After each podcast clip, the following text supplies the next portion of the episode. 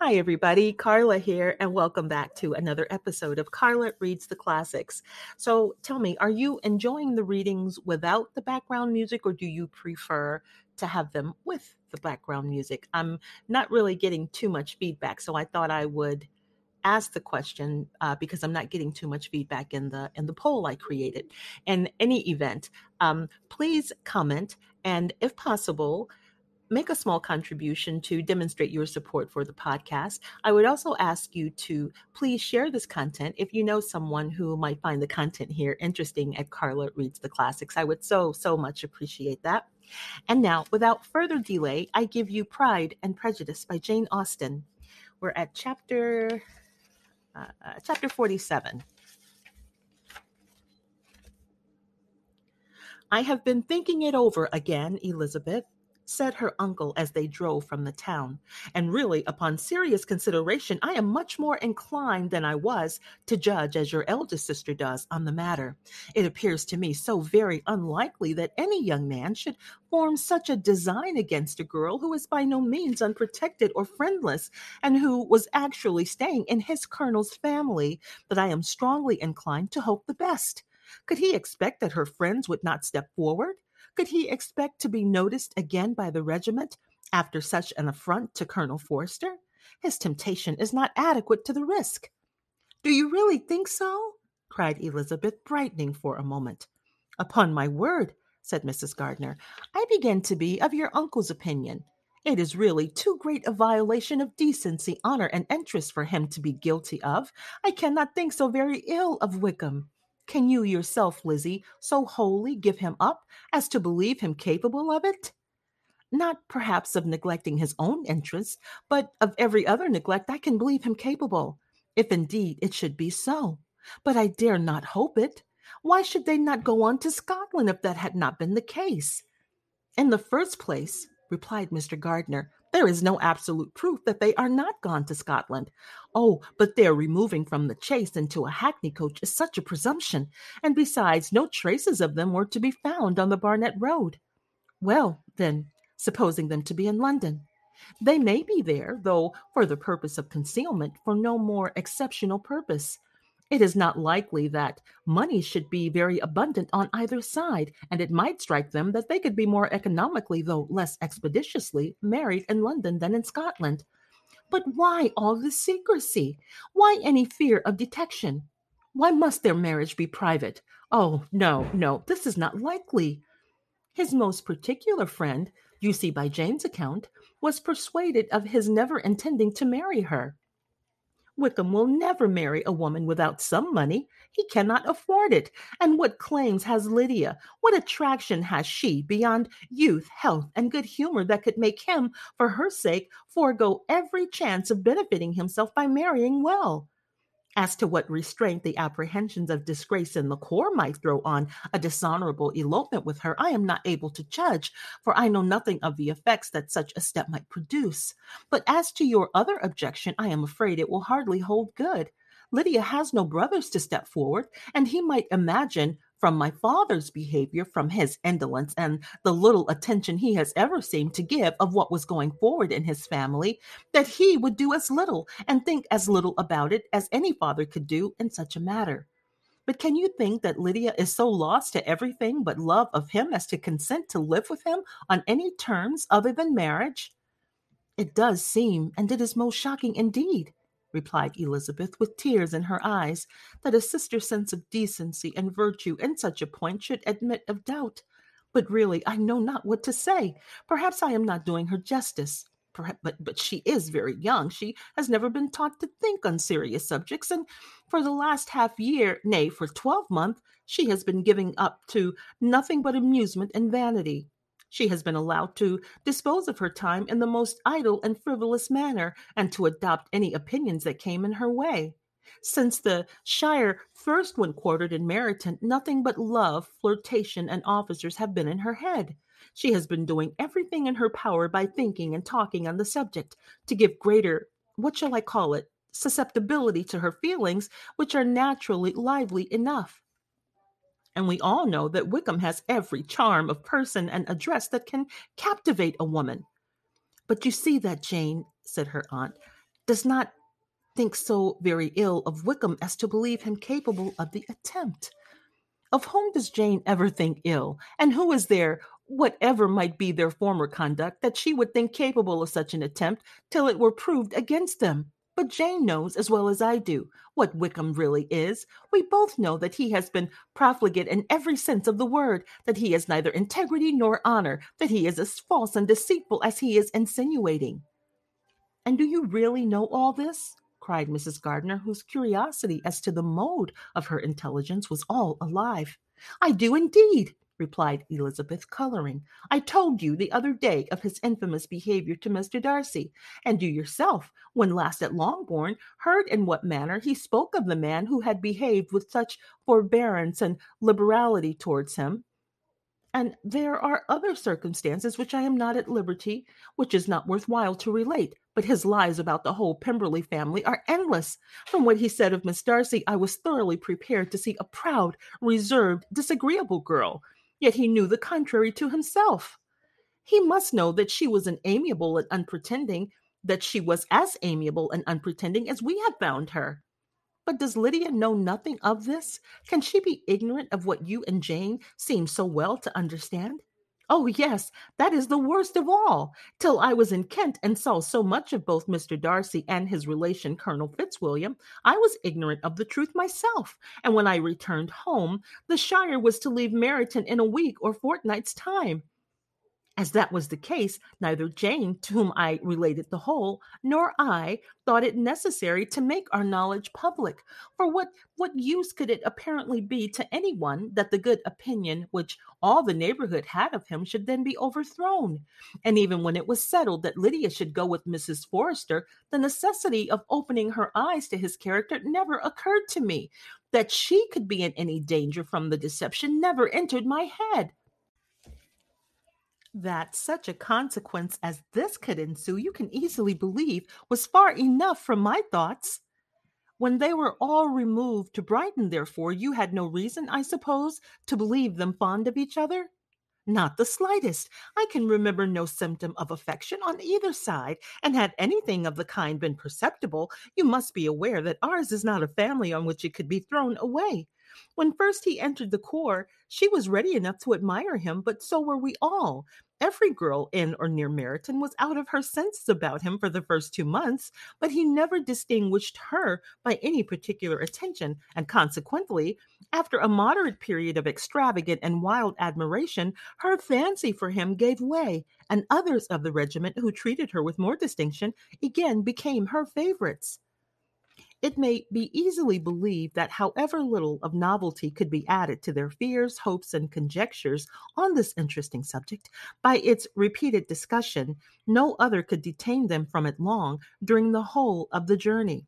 From Elizabeth's thoughts, it was never absent, fixed there by the keenest of all anguish, self reproach. She could find no interval of ease or forgetfulness. They traveled as expeditiously as possible, and sleeping one night on the road, reached Longbourn by dinner time the next day. It was a comfort to Elizabeth to consider that Jane could not have been wearied by long expectations.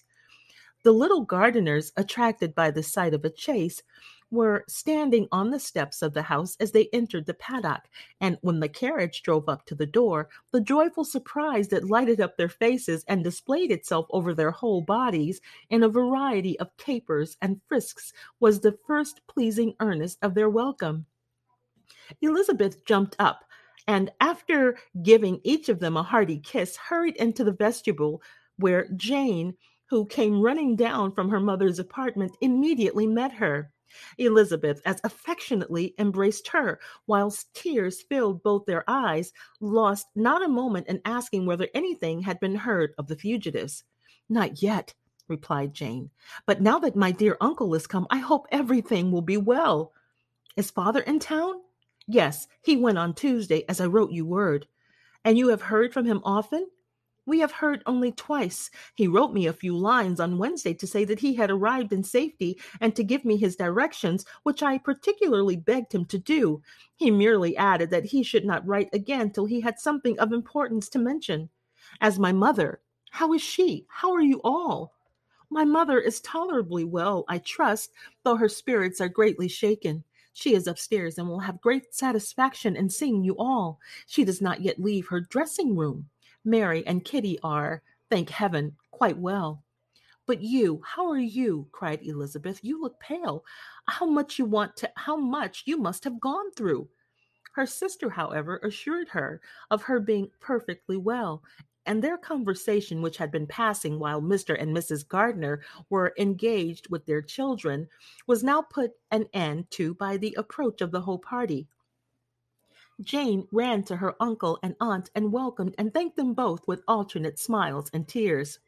When they were all in the drawing room, the questions which Elizabeth had already asked were of course repeated by the others, and they soon found that Jane had no intelligence to give. The sanguine hope of good, however, which the benevolence of her heart suggested, had not yet deserted her. She still expected that it would all end well, and that every morning would bring some letter, either from Lydia or her father, to explain their proceedings and perhaps announce their marriage. Mrs. Bennet, to whose apartment they all repaired after a few minutes' conversation together, received them exactly as might be expected, with tears and lamentations of regret, invectives against the villainous conduct of Wickham, and complaints of her own sufferings and ill usage, blaming everybody but the person to whose ill judging indulgence the errors of her daughter must principally be owing. If I had been able, said she, to carry my point in going to Brighton with all my family, this would not have ever happened. But poor dear Lydia had nobody to take care of her. Why did the Forsters ever let her go out of their sight? I am sure there was some great neglect or other on their side, for she is not the kind of girl to do such a thing if she had been well looked after. I always thought they were very unfit to have charge of her, but I was overruled, as I always am. Poor dear child. And and now here's Mr. Bennet gone away, and I know he will fight Wickham wherever he meets him, and then he will be killed. And what is to become of us all? The Collinses will turn us out before he is cold in his grave. And if you are not kind to us, brother, I do not know what we shall do. They all exclaimed against such terrific ideas, and Mr. Gardiner, after general assurances of his affection for her and her family, told her that he meant to be in London the very next day, and he would assist Mr. Bennet in every endeavor for recovering Lydia. Do not give way to useless alarm, added he. Though it is right to be prepared for the worst, there is no occasion to look on it as certain. It is not quite a week since they left Brighton. In a few days more, we may gain some news of them. Until we know that they are not married and, and have no design of marrying, do not let us give the matter over as lost. As soon as I get to town, I shall go to my brother and make him come home with me to Gracechurch Street, and then we may consult together as to what is to be done. Oh, my dear brother, replied Mrs. Bennet, that is exactly what I most wish for. And now do, when you get to town, find them out wherever they may be, and if they are not married already, make them marry. As for wedding clothes, do not let them wait for that, but tell Lydia she shall have as much money as she chooses to buy them after they are married. And above all, keep Mr. Bennet from fighting. Tell him what a dreadful state I am in, and I am frightened out of my wits, and have such tremblings, such flutterings all over me, such spasms in my side, and pains in my head, and such beatings at heart, that I can get no rest by night nor day and tell my dear Lydia not to give any directions about her clothes till she has seen me, for she does not know which are the best warehouses. Oh, brother, how kind you are! I know you will contrive it all. But Mr. Gardiner, though he assured her again of his earnest endeavors in the cause, could not avoid recommending moderation to her, as well in her hopes as her fear. And after talking with her in this manner till dinner was on the table, they all left her to vent all her feelings on the housekeeper, who attended in the absence of her daughters.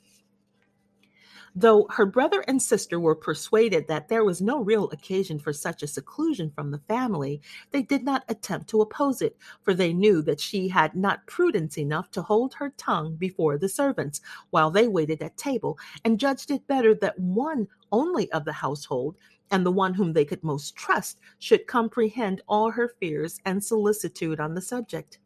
In the dining room, they were soon joined by Mary and Kitty, who had been too busily engaged in their separate apartments to make their appearance before. One came from her books and the other from her toilette. The faces of both, however, were tolerably calm, and no change and no change was visible in either, except that the loss of their favorite sister, or the anger which she had herself incurred in this business, had given more of a fretfulness than usual to the accents of Kitty. As for Mary, she was mistress enough of herself to whisper to Elizabeth, with a countenance of grave reflection, soon after they were seated at table. This is a most unfortunate affair, and will probably be much talked of. But we must stem the tide of malice and pour into the wounded bosoms of each other the balm of sisterly consolation. Then, perceiving in Elizabeth no inclination of replying, she added, Unhappy as the event must be for Lydia, we may draw from it this useful lesson that loss of virtue in a female is irretrievable, that one false step involves her in endless ruin, that her reputation is so less brittle than it is beautiful, and that she cannot be too much guarded in her behavior towards the undeserving of the other sex. Elizabeth lifted up her eyes in amazement, but was too much oppressed to make any reply. Mary, however, continued to console herself with such kind of moral extractions from the evil before them. In the afternoon, the two elder Miss Bennets were able to be all for were able to be for half an hour by themselves, and Elizabeth instantly availed herself of the opportunity of making any inquiries which Jane was equally eager to satisfy. After joining in general lamentations over the dreadful sequel of this event, which Elizabeth considered as all but certain, Miss Bennet could not assert to be wholly impossible. The former continued the subject by saying, but tell me all and everything about in which I have not already heard. Give me further particulars. What did Colonel Forster say? Had they no apprehension of anything before the elopement took place? They must have seen them together forever. Colonel Forster did own that he had often suspected some partiality, especially on Lydia's side, but nothing to give him any alarm. I am so grieved for him. His behavior was attentive and kind to the utmost. He was coming to us in order to assure us of his concern before he had any idea of their not being gone to Scotland. When that apprehension first got abroad, it hastened his journey. And it was Denny and was Denny convinced that Wickham would not marry? Did he know of their intending to go off? Had Colonel Forster seen Denny himself? Yes, but when questioned by him, Denny denied knowing anything of their plans and would not give his real opinion about it. He did not repeat his persuasion of their not marrying, and from that, I am inclined to hope he might have been misunderstood before. Until Colonel Forster came himself, not one of you entertained a doubt I suppose, of their being really married? How was it possible that such an idea should enter our brains? I felt a little uneasy, a little fearful of my sister's happiness with him in marriage because I knew that his conduct had not been always quite right. My father and mother knew nothing of that. They only felt how imprudent a match it must be. Kitty then owned, with a very natural triumph on knowing more than the rest of us, that in Lydia's last letter she had prepared her for such a step.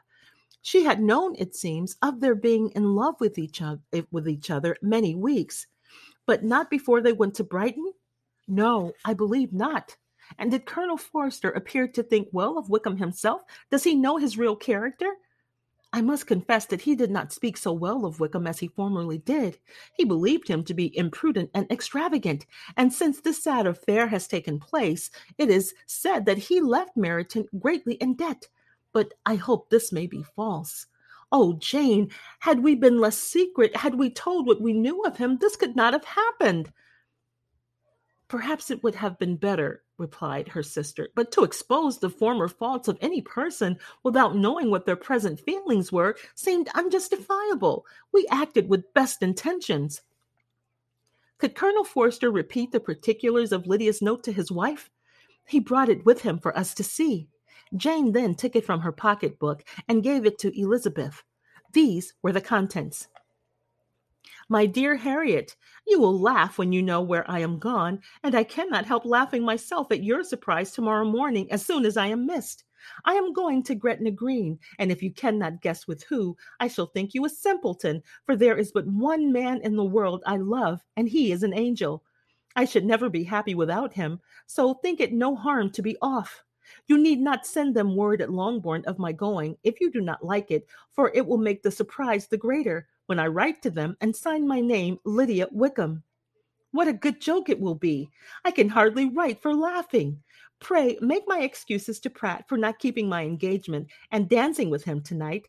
Tell him I hope he will excuse me when he knows all, and tell him I will dance with him at the next ball we meet with great pleasure. I shall send for my clothes when I get to Longbourn, but I wish you tell but I wish you would tell Sally to mend a great slit in my worked muslin gown before they are packed up. Goodbye. Give my love to Colonel Forster. I hope you will drink to our good journey. Your affectionate friend, Lydia Bennet. Oh, thoughtless, thoughtless Lydia! cried Elizabeth when she had finished it. What a letter is this to be written at such a moment! But at least it shows she was serious on the subject of their journey. Whatever he might afterwards persuade her to, it was not on her side a scheme of infamy. My poor father, how he must have felt it! I never saw anyone so shocked. I could not speak a word for full ten minutes. My mother was taken ill immediately, and the whole house in such confusion. Oh, Jane, cried Elizabeth. Was there a servant belonging to it who did not know the whole story before the end of the day? I do not know. I hope there was. But to be guarded at such a time is very difficult. My mother was in hysterics, and though I endeavored to give her every assistance in my power, I am afraid I did, I did not do as much good as I might have done. But the horror of what might possibly happen almost took me from my faculties. Your attendance upon her has been too much for you. You do not look well. Oh, that I had been with you! You have had every care and anxiety upon yourself alone. Mary and Kitty have been very kind, and would have shared in every fatigue, I am sure, but I did not think it right for either of them. Kitty is slight and delicate, and Mary studies so much that her hours of repose should not be broken in on. My Aunt Phillips came to Longbourn on Tuesday after my father went away, and was so good as to stay till Thursday with me. She was of great use and comfort to us all. And Lady Lucas has been very kind. She walked here on Wednesday morning to condole with us and offered her services or any of her daughters if they should be of use to us. She had better have stayed at home, cried Elizabeth. Perhaps she meant well, but under such a misfortune as this, one cannot see too little of one's neighbors. Assistance is impossible, condolence insufferable. Let them triumph, let them triumph over us at a distance and be satisfied. She then proceeded to inquire into the measures which her father had intended to pursue while in town for the recovery of his daughter. He meant, I believe, replied Jane, to go to Epsom, the place where they last changed horses, to see the postilions and try if anything could be made out of them. His principal object must be to discover the number of the hackney coach which took, which took them from Clapham. It had come with the fare from London, and as he thought that the circumstances of a gentleman and ladies removing from one carriage into another might be remarked, he meant to make inquiries at Clapham. If he could anyhow discover at what house the coachman had before set down his fare, he determined to make inquiries there, and hoped it might be and hoped it might not be impossible to find out the stand and number of the coach. I do not know of any other designs that he had formed, but he was in such a hurry to be gone, and his spirits so greatly discomposed, that I had difficulty in finding out even so much as this.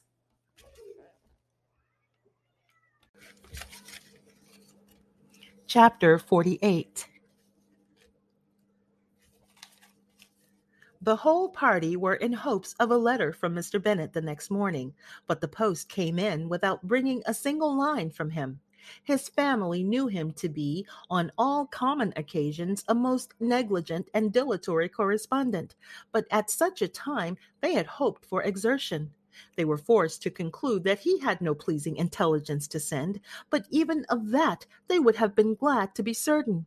Mr. Gardiner had waited only for the letters before he set off.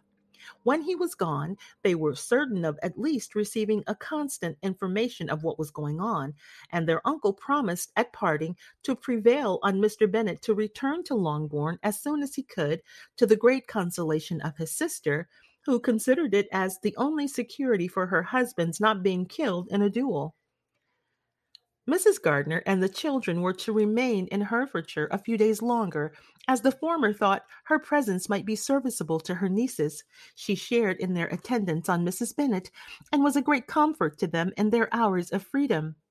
Their other aunt also visited them visited them frequently, and always, as she said, with the design of cheering and heartening them up, though as she never came without reporting some fresh instance of Wickham's extravagance or irregularity, she seldom went away without leaving them more dispirited than she found them.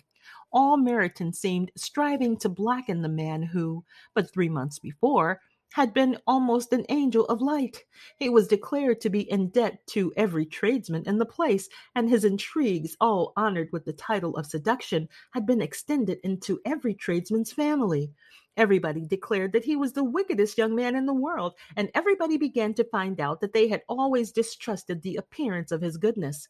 Elizabeth, though she had not credit above half of what she, of what was said, believed enough to make her former assurance of her sister's ruin more certain, and even Jane, who believed still less of it, became almost hopeless, more especially as the time now came when if they had gone to Scotland, which she had never before entirely despaired of, they must in all probability have gained some news of them.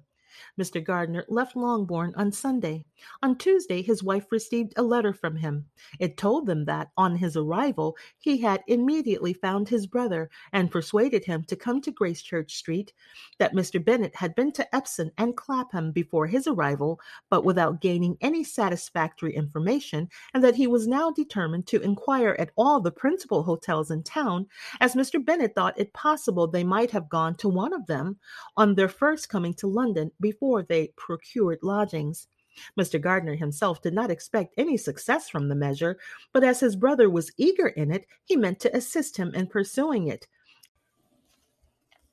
He added that Mr. Bennet seemed wholly disinclined at present to leave London and promised to write again very soon. There was also a postscript to this effect. I have written to Colonel Forster to desire him to find out, if possible, from some of the young man's intimates in the regiment, whether Wickham has any relations or connections who would likely know in what part of town he has now concealed himself. If there were any one that one could apply to with a probability of gaining such a clue as that, it might be of essential consequence. At present, we have nothing to guide us. Colonel Forster will, I dare say, do everything in his power to satisfy us on this head. But on second thoughts, perhaps Lizzie could tell us what relations he has now living better than any other person. Elizabeth was at no loss to understand from whence this deference to her authority proceeded, but it was not in her power to give any information of so satisfactory a nature as the compliment deserved. excuse me, she had never heard of his having had any relations except a father and mother, both of whom had been dead many years. It was possible, however, that some of his companions in the shire might be able to give more information, and though she was not very sanguine in expecting it, the application was something to look forward to.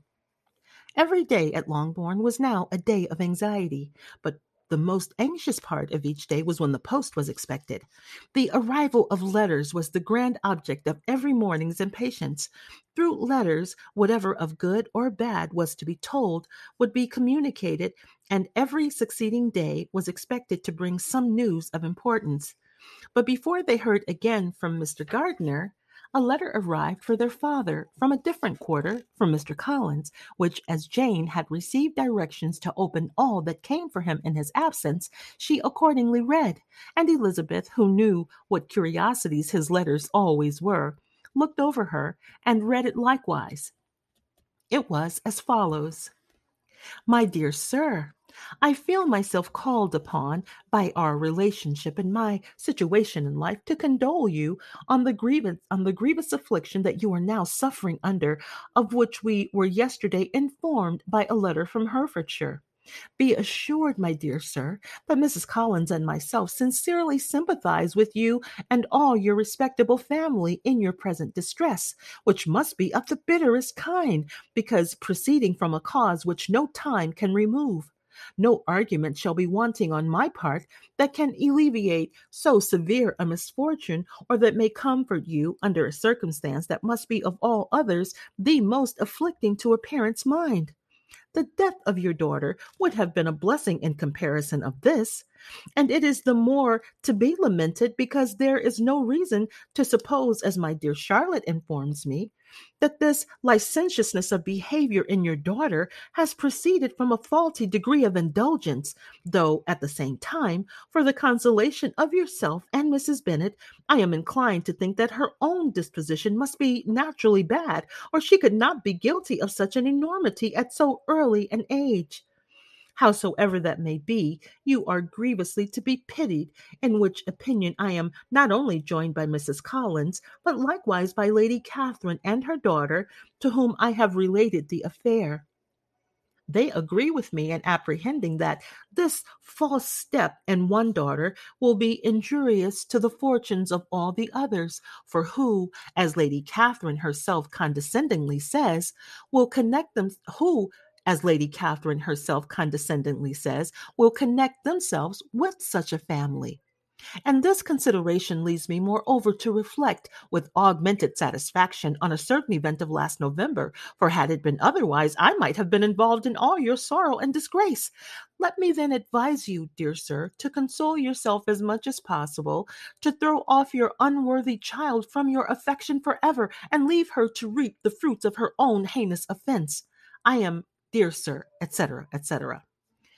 Mr. Gardiner did not write again till he had received an answer from Colonel Forster, and then he had nothing of a pleasant nature to send. It was not known that Wickham had a single relationship with whom he kept up any connection, and it was certain that he had no near one living. His former acquaintances has his former acquaintances had been numerous, but since he had been in the militia, it did not appear that he was on terms of particular friendship with any of them. There was no one, therefore, who could be pointed out as likely to give any news of him. And in the wretched state of his own finances, there was a very powerful motive for secrecy. In addition to his fear of discovery by Lydia's relations, for it had just t- transpired that he had left gaming debts behind him to a very considerable amount, Colonel Forster believed that more than a thousand pounds would be necessary to clear his expenses at Brighton. He owed a good deal in town, but his debts of honor were still more formidable. Mr. Gardiner did not attempt to conceal these particulars from the Longbourn family. Jane heard them with horror. A gamester, she cried. This is wholly unexpected. I had not an idea of it. Mr. Gardiner added in his letter that they might expect to see their father at home on the following day, which was Saturday. Rendered spiritless by the ill success of all their endeavors, he had yielded to his brother in law's entreaty that he would return to his family and leave it to him to do whatever occasion might suggest to be advisable for continuing their pursuit. When Mrs. Bennet was told of this, she did not express so much satisfaction as her children expected, considering what her anxiety for life had been before. What, is he coming home and without poor Lydia? she cried. Sure, he will not leave London before he has found them. Who is to fight Wickham and make him marry her if he comes away? As Mrs. Gardiner began to wish to be home, it was settled that she and the children should go to London at the same time that Mr. Bennet came from it.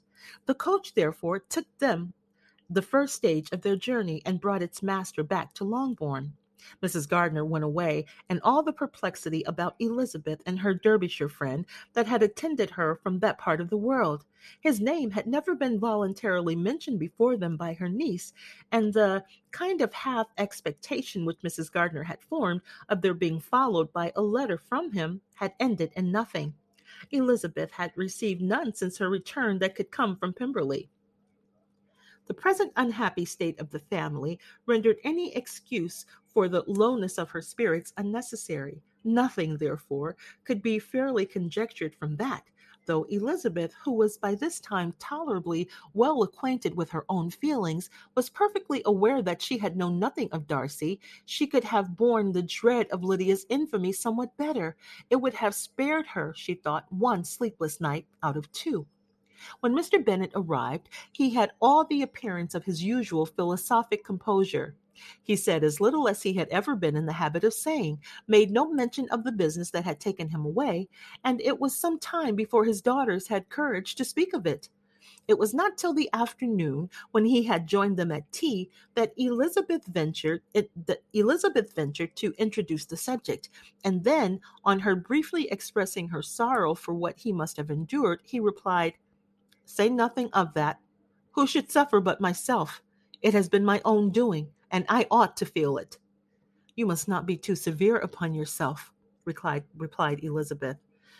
"You may well warn me against such an evil. Human nature is so prone to fall into it. No, Lizzie, let me once in my life feel how much I have been to blame. I am not afraid of being overpowered by the impression. It will pass away soon enough. Do you suppose them to be in London? Yes. Where else can they be so well concealed?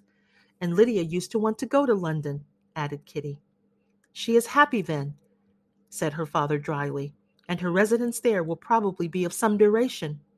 Then, after a short silence, he continued, Lizzie, I bear you no ill will for being justified in your advice to me last May, which, considering the event, shows some greatness of mind. They were interrupted by Miss Bennet, who came to fetch her mother's tea. This is a par- this is a parade, he cried, which does one good. It gives such an elegance to misfortune. Another day I will do the same. I will sit in my library, in my nightcap and powdering gown, and give as much trouble as I can, or perhaps I may defer it till Kitty runs away. I am not going to run away, papa, said Kitty fretfully. If I should ever go to Brighton, I would behave better than Lydia. You go to Brighton. I would not trust you so near it as Eastbourne for fifty pounds. No, Kitty, I have at least learned to be cautious, and you will feel the effects of it.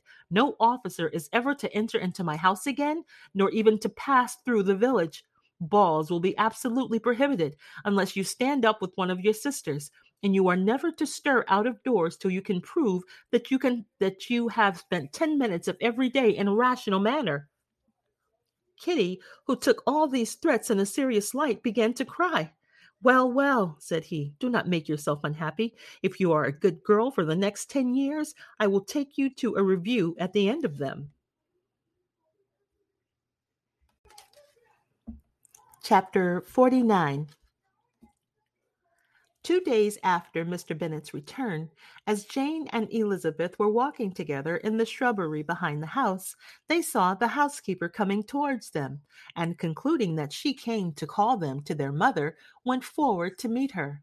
But instead of the expected summons when they approached her, she said to Miss Bennet, I beg your pardon, madam, for interrupting you, but I was in hopes you might have got some good news from town, so I took the liberty of coming to ask. What do you mean, Hill? We have heard nothing from town. Dear madam, cried Mrs. Hill, in great astonishment, don't you know there is an express come for master from Mr. Gardiner? He has been here this half hour, and master has had a letter. Away ran the girls, too eager to get in to have time for speech. They ran through the vestibule into the breakfast room, from thence to the library. Their father was in neither, and they were on the point of seeking him upstairs with their mother when they were met by the butler, who said, if you are looking for my master, ma'am, he is walking towards the little copse.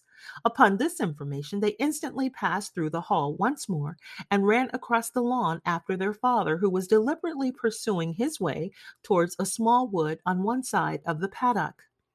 Jane, who was not so light nor so much in the habit of running as Elizabeth, soon lagged behind, while her sister, panting for breath, came up with him and eagerly cried out, Oh, papa, what news? What news? Have you heard from my uncle? Yes, I have had a letter from him by express. Well, well, and what news does it bring, good or bad? What is there of good to be expected? said he, taking a letter from his pocket. But perhaps you would like to read it. Elizabeth impatiently caught it from his hand. Jane now came up. Read it aloud, said their father, for I hardly know myself what it's about. Gracechurch Street, Monday, August 2nd. My dear brother, At last I am able to send you some tidings of my niece, and as such, upon the whole, I hope it will give you satisfaction. Soon after you left me on Saturday, I was fortunate enough to find out in what part of London they were. The particulars I reserve till we meet. It is enough to know that they are discovered. I have seen them both. Then it is as I always hoped, cried Jane. They are married. Elizabeth read on. I have seen them both. They are not married, nor can I find there was any intention of being so. But if you are willing to perform the engagements which I have ventured to make on your side, I hope it will not be long before they are.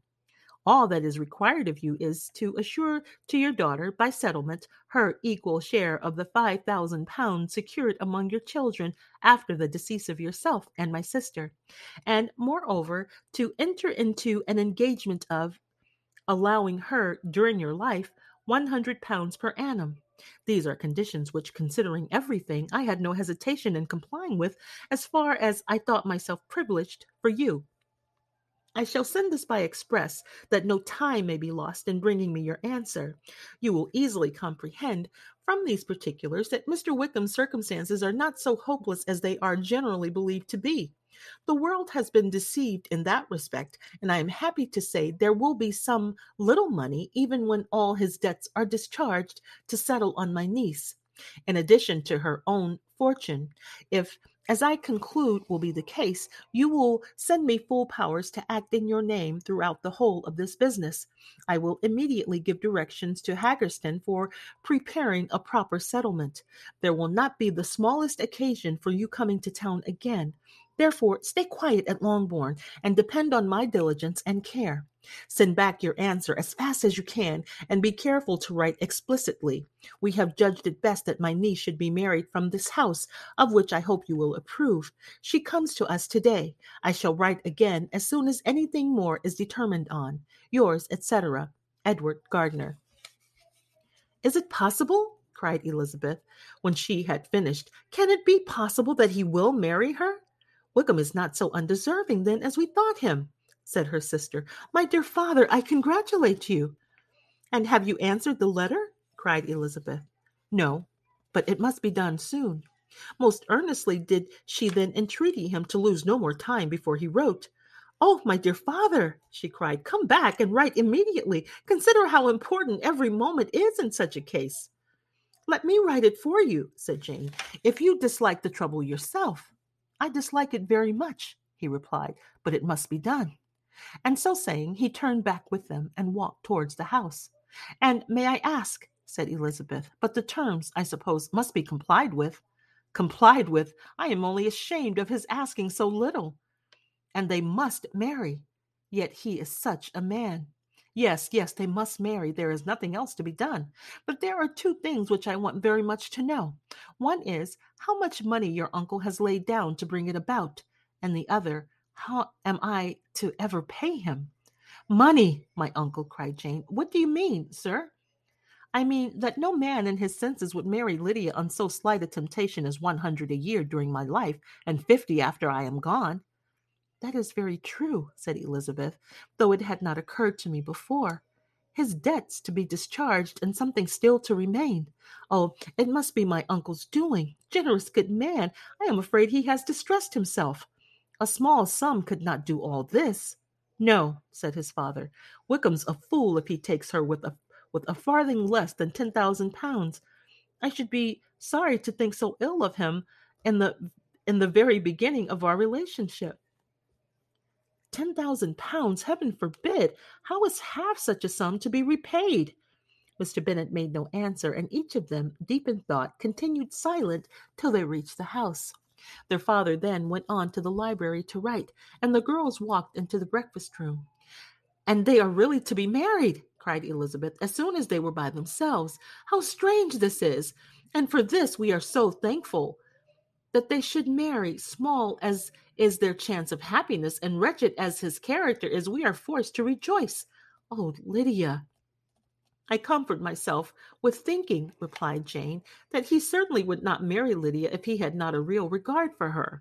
Though our kind uncle has done something towards clearing him, I cannot believe that ten thousand pounds or anything like it has been advanced. He has children of his own and may have more.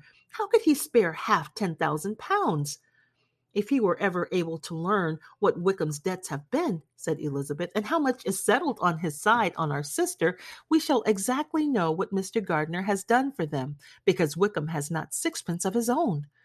The kindness of my uncle and aunt can never be requited. Their taking her home and affording her their personal protection and countenance is such a sacrifice to her advantage as years of gratitude cannot enough acknowledge. By this time, she is actually with them. If such goodness does not make her miserable now, she will never deserve to be happy. What a meeting for her when she first sees my aunt! We must endeavor to forget all that has passed on either side, said Jane. I hope and trust they will yet be happy. His consenting to marry her is a proof. I will believe that he has come to a right way of thinking.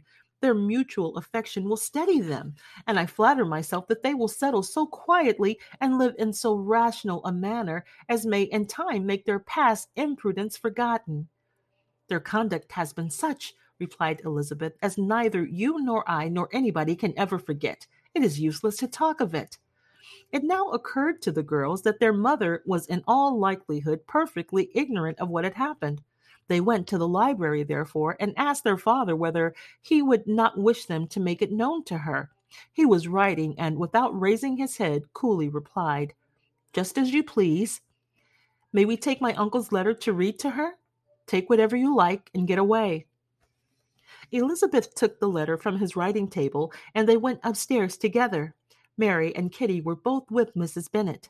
One communication would therefore do for all. After a slight preparation for good news, the letter was read aloud. Mrs. Bennet could hardly contain herself. As soon as Jane had read Mr. Gardiner's hope of Lydia's being married soon, her joy burst forth, and every following sentence added to its exuberance. She was now in an irritation as violent from delight as she had ever been fidgety from alarm and vexation. To know that her daughter would be married was enough. She was disturbed by no fear for her felicity, nor humbled by any remembrance of her misconduct. My dear, dear Lydia, she cried, this is delightful indeed. She will be married. I shall see her again. She will be married at sixteen. My good, kind brother. I knew how it would be. I knew he would manage everything. How I long to see her and hear and see dear Wickham too. But the clothes, the wedding clothes, I will write to my sister Gardiner about them directly. Lizzie, my dear, run down to your father and ask him how much he will give her. Stay, stay, I, I will go myself. Ring the bell, Kitty, for Hill. I will put on my things in a moment. My dear, dear Lydia, how merry we shall be together when we meet. Her eldest daughter endeavored to give some relief to the violence of these transports by leading her thoughts to the obligations which Mr. Gardiner's behavior laid them all under. For we, we must attribute this happy conclusion, she added, in a great measure to his kindness. We are persuaded that he has pledged himself to assist Mr. Wickham with money. Well, cried her mother, it is all very right. Who should do it but her own uncle, if he had not had a family of his own, and I, my children, I and my children must have had all his money, you know, and it is the first time we have ever had anything from him except a few presents. Well, I am so happy. In a short time, I shall have a daughter married. Mrs. Wickham, how well it sounds! And she was only sixteen last June. My dear Jane, I am in such a flutter that I am sure I can't write, so I will dictate and you write for me. We will settle with your father about the money afterwards, but the things should be ordered immediately. She was then proceeding to all the particulars of calico, muslin, and cambric, and would shortly have dictated some very plentiful orders had not Jane, though with some difficulty, persuaded her to wait till her father was at, le- at leisure to be consulted. One day's delay, she observed, would be of small importance, and her mother was too happy to be quite so obstinate as usual. Other schemes, too, came into her head. I will go to Meryton, she said, as soon as I am dressed, and tell the good, good news to my sister Phillips. And as I come back, I can call on Lady Lucas and Mrs. Long. Kitty, run down the order of run down and order the carriage. An airing would do me a great deal of good, I am sure. Girls, can I do anything for you in Meryton? Oh, here comes Hill, my dear Hill. Have you heard the good news? Miss Lydia is going to be married, and you shall have a bowl of punch to make merry at her wedding. Mrs. Hill began instantly to express her joy. Elizabeth received her congratulations amongst the rest, and then, sick of this folly, took refuge in her own room that she might think with freedom. Poor Lydia's situation must, at best, be bad enough, but that it was no worse, she had need to be thankful. She felt it so, and though in looking forward, neither rational happiness nor worldly prosperity could be justly expected for her sister, and looking back to what they had feared only two hours ago, and she felt all the advantages of what they had gained. Chapter 50 Mr. Bennet had very often wished before this period of his life that, instead of spending his whole income, he had laid by an annual sum for the better provision of his children and of his wife, if she survived him. He now wished it more than ever. He had done his duty in that respect. Lydia had Lydia need not have been indebted to her uncle for whatever of honor or credit could now be purchased for her.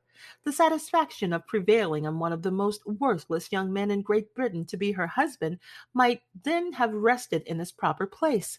He was seriously concerned that a cause of so little advantage to anyone should be forwarded at the sole expense of his brother in law, and he was determined, if possible, to find out the extent of his assistance and to discharge the obligation as soon as he could. When first Mr. Bennet had married, economy was held to be perfectly useless, for, of course, they were to have a son. The son was to join in cutting off the entail as soon as he should be of age, and the widow and younger children would by that means be provided for. Five daughters successively entered the world, but yet the son was to come, and Mrs. Bennet, for many years after Lydia's birth, had been certain that he would. This event had at last been despaired of, but it was then too late to be saving. Mrs. Bennet had no turn for economy, and her husband's love of independence had alone prevented their exceeding their income. Five thousand pounds was settled by marriage articles on Mrs. Bennet and the children, but in what proportions it should be divided amongst the latter depended on the will of the parents. That was one point with regard to Lydia, at least, which was now to be settled, and Mr. Bennet could have no hesitation in acceding to the proposal before him. In terms of grateful acknowledgment for the kindness of his brother, though expressed most concisely, he then delivered on paper his first perfect approbation of all that was done, and his willingness to fulfill the engagements that had been made for him. He had never before supposed that, could Wickham be prevailed on to marry his daughter, it would be done with so little inconvenience to him, to himself, as by the present arrangement. He would scarcely be ten pounds a year the loser by the hundred that was to be paid them.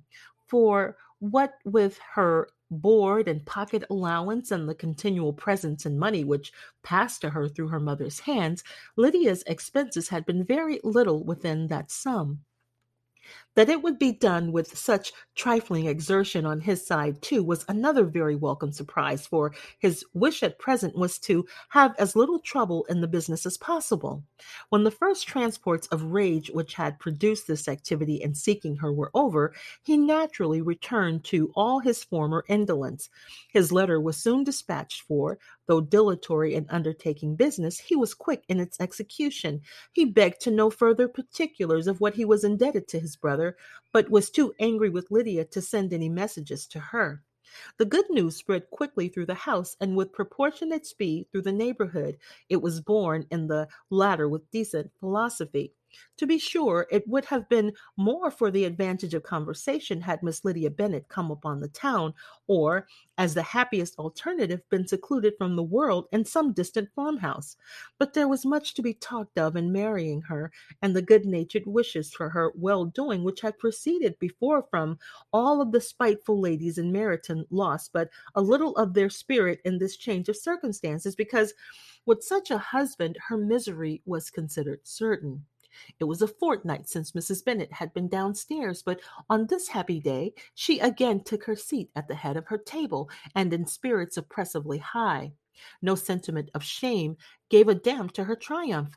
The marriage of a daughter, which had been the first object of her wishes since Jane was sixteen, was now on the point of accomplishment, and her thoughts and her words ran wholly on these attendants of elegant nuptials, fine muslins, new carriages, and servants she was busily searching through the neighborhood for a proper a proper situation for her daughter and without knowing or considering what their income might be rejected many as deficient in size and importance Hyde Park might do, said she, if the Gouldings could quit it, or the great house at Stoke, if the drawing room were larger. But Ashworth, it too far off. Ashworth is too far off. I could not bear to have her ten miles from me.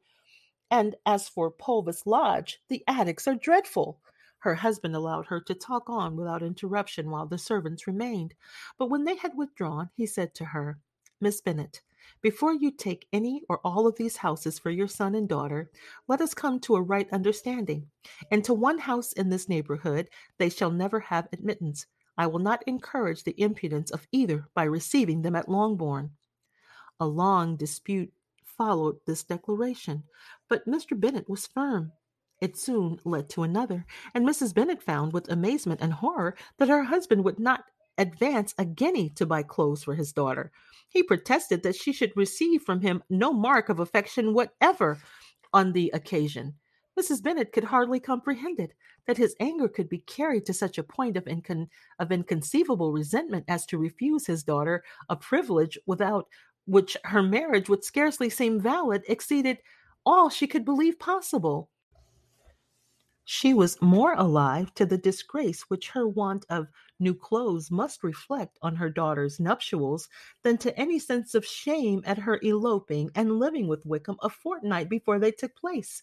Elizabeth was now most heartily sorry that she had, from the distress of the moment, been led to make Mr. Darcy acquainted with their fears for her sister, for since her marriage would so shortly give the proper termination to the elopement, they might hope to conceal its unfavorable beginning from all those who were not immediately on the spot. She had no fear of its spreading farther through his means. There were few people on whose secrecy she would have been more confidently depended, but at the same time, there was no one whose knowledge of a sister's frailty would have mortified her so much not, however, from any fear of disadvantage from it individually to herself, for at any rate there seemed a gulf impassable between them. Had Lydia's marriage been concluded on the most honorable terms, it was not to be supposed that Mr. Darcy would connect himself with a family where, to every other objection, would now be added an alliance and relationship of the nearest kind with a man whom he so justly scorned. From such a connection, she could not wonder that he would shrink.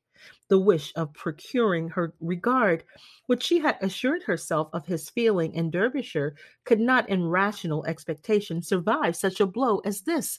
She was humbled, she was grieved, she repented, though she hardly knew of what. She became jealous of his esteem when she could no longer hope to be benefited by it. She wanted to hear of him when there seemed the least chance of gaining intelligence. She was convinced that she could have been happy with him when it was no longer likely they should meet. What a triumph for him, as she often thought, could he know that the proposals which she had proudly spurned only four months ago would now have been most gladly and gratefully received. He was as generous, she doubted not, as the most generous of his sex, but while he was mortal, there must be a triumph. She began now to comprehend that he was exactly the man who, in disposition of talents, would most suit her. His understanding and temper, though unlike her own, would have answered all her wishes. It was a union that must have been to the advantage of both. By her ease and liveliness, his, his mind might have been softened, his manners improved, and from his judgment, information, and knowledge of the world, she must have received benefit of greater importance. But no such happy marriage could now teach the admiring multitude what connubial felicity really was. A union of a different tendency and precluding the possibility of the other was soon to be formed in their family. How Wickham and Lydia were to be supported in tolerable independence she could not imagine, but how little of permanent happiness could belong to a couple who were only brought together because their passions were stronger than their virtue, she could easily conjecture. Mr. Gardiner soon wrote again to his brother. To Mr. Bennet's acknowledgments he briefly replied, with assurance of his eagerness to promote the welfare of any of his family, and concluded with entreaties that the subject might never be mentioned to him again. The principal purport of his letter was to inform them that Mr. Wickham had resolved on quitting the militia. It was greatly my wish that he should do so, he added, as soon as his marriage was fixed on. And I think you will agree with me in considering the removal from that corps as highly advisable, both on his account and my niece's. It is Mr. Wickham's intention to go into the regulars, and among his former friends there are still some who are able and willing to assist him in the army. He has the promise of an ensigncy in general and general's regiment now quartered in the north. It is an advantage to have it so far from this part of the kingdom. He promises fairly, and I hope among different people, where they may each have a character to preserve, they will both be more prudent.